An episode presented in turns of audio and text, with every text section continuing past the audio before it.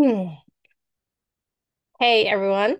I hope you're doing good out there. I'm glad to uh glad to come to you today. I kind of have a cold, so bear with me a little bit, but um I was really thinking today about why it's so hard to ask for help, right? I feel like it's one of the hardest things that we do.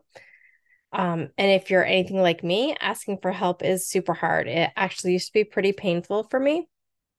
I would think about asking for help and I could literally feel my gut hurt. I would feel shame. Um, I would feel like I was incompetent. It wasn't a really fun thing. I think that maybe a combination of our culture and our upbringing has really influenced us to think that we should be able to do everything on our own, not ask for help. I also grew up with a very amazing independent single mom who did almost everything by herself. But I also think that we see in others what we want to see because when I reflect back on this, she did ask for help. She asked for help a lot. Uh, one of the biggest th- people that she asked for help was my grandparents. Um, they were a huge help to us. They often lived like we often lived with them. We often shared our lives with them. I can't imagine not having that opportunity. If my mom didn't ask for help, I wouldn't have had that special relationship with them. I wouldn't have been able to have them be such a key part of my life. And by asking my grandparents for help, my mom allowed herself grace and she gave my grandparents and myself the chance of a lifetime to enjoy love and spend tem- time together that we wouldn't have otherwise. I told you I have a cold. Bear with me. I've been running into things all day. Um, when I was in my early 20s, I came down with Crohn's disease. Crohn's is a gastrological issue. It affects people in many different ways, but it usually revolves around digestion. At that time, I was living alone in Florida, very, very far away from Vermont, where my family was. I was so sick. I lost so much weight. I ended up weighing about 80 pounds. I went to the ER several times, usually for de- dehydration. Um, and I would vomit, not to be gross, but I would be sick for up to 12 hours. It w- was truly awful. But I felt like, oh, I'm down here. I want to deal with it my on my own. I was literally by myself for the first time. I had moved down there with a guy and we had just broken up. And I just really wanted to prove to everybody and myself that I could do it on my own. But I also had this huge thing going on, right? Um, luckily for me, my mom knew better because she usually does. She came down and, and got me. And she's like, You're going home she knew that I needed help. She moved me back to Vermont. I got the care I needed, started to learn the lessons that it's okay to ask for help. And thank God for that because when I turned 30 and I got cancer, the process of asking my community and my friends and my family for help was so much easier. It wasn't as painful because I had already learned some of those lessons. Another way to think of this is when I moved together with my husband Trevor and he moved his girls in. I automatically felt like I should start doing everything, right? Like, I mean, all the chores, all the scheduling, everything. I just felt like that that was my job. But I was also really crabby and resentful about that. Like, why am I the only one doing this? How come no one's helping me? Well, because I didn't ask them, right? So when I started asking them for help and I started making the chores a part of our life, we became like the Fortin family team, right? Like we all fold these laundries together. We all do our dishes together. If we all sweep one part of the house, it will get done faster. Um, it just became part of our life. And so that's another example of this huge shift. That's hopefully a good lesson for the girls someday. And just asking for help. People don't know what we need unless we ask. Um, and I do, I completely get asking for help um, is painful. It can also take you to a very much better place, right? When you ask the right people to ask for help, they won't shame you or hold their help against you. They will freely give it to you because they want to, if they're the right people. Uh, they will take that piece of burden off you that you can't hold and hold it for you.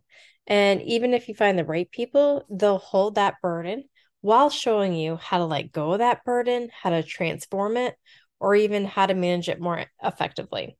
So, at some point, we all need this and we deserve the help. When you don't reach out for help, you are depriving the person who can help you. And by asking for help, you may help that person feel validated or useful. They may find extra joy in their life. You don't know, it might be what they want to do.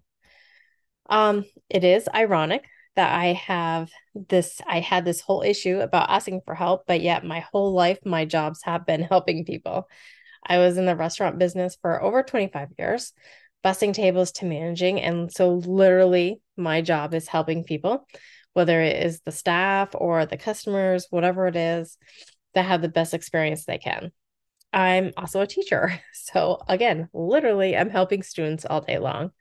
And now I'm a life and wellness coach, and I love and my passion is helping women.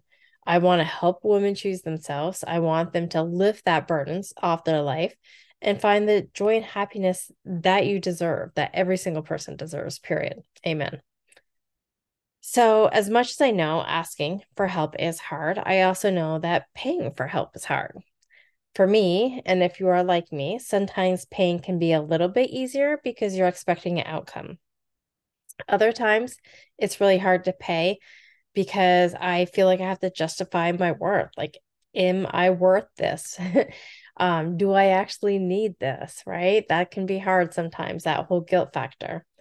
Well, for one, if you are paying for help, you should expect outcomes 100%.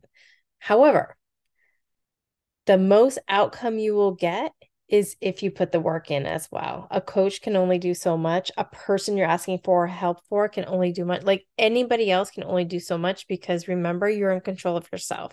So the more you give, the more you will get. So, yes, you can ask for help, but the more specific and the more you work on it, the more you'll get. Um, two, you are worth it, right? Like we're all worth it. We're all worth the help. We are worth the money. We to help ourselves, whatever it is, like we're worth it for sure. So, what you'll observe is that the more you take care of yourself and the more those burdens may change to blessings, those days that are harder become easier. The energy you crave and need comes back to you, and you'll go from being burnout. Sorry, I got sidetracked for a second. Woo! You'll go from being burnout and resentful to happy and grateful. This is what has happened in my life because I was willing to ask for help and I was willing to pay for it. And this can definitely be your life too. And that's why I wanted to explain my six week one on one program with you. My program is in a holistic approach to take you from feeling depressed, anxious, like your life is spiraling out of control, to a place of feeling peace, centered, happy again.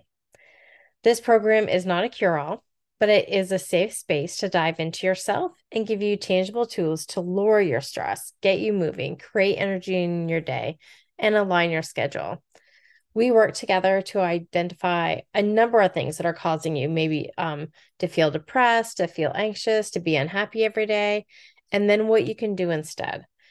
This process is called finding your motivating factor. What's really there? What's your actual factor pushing you forward?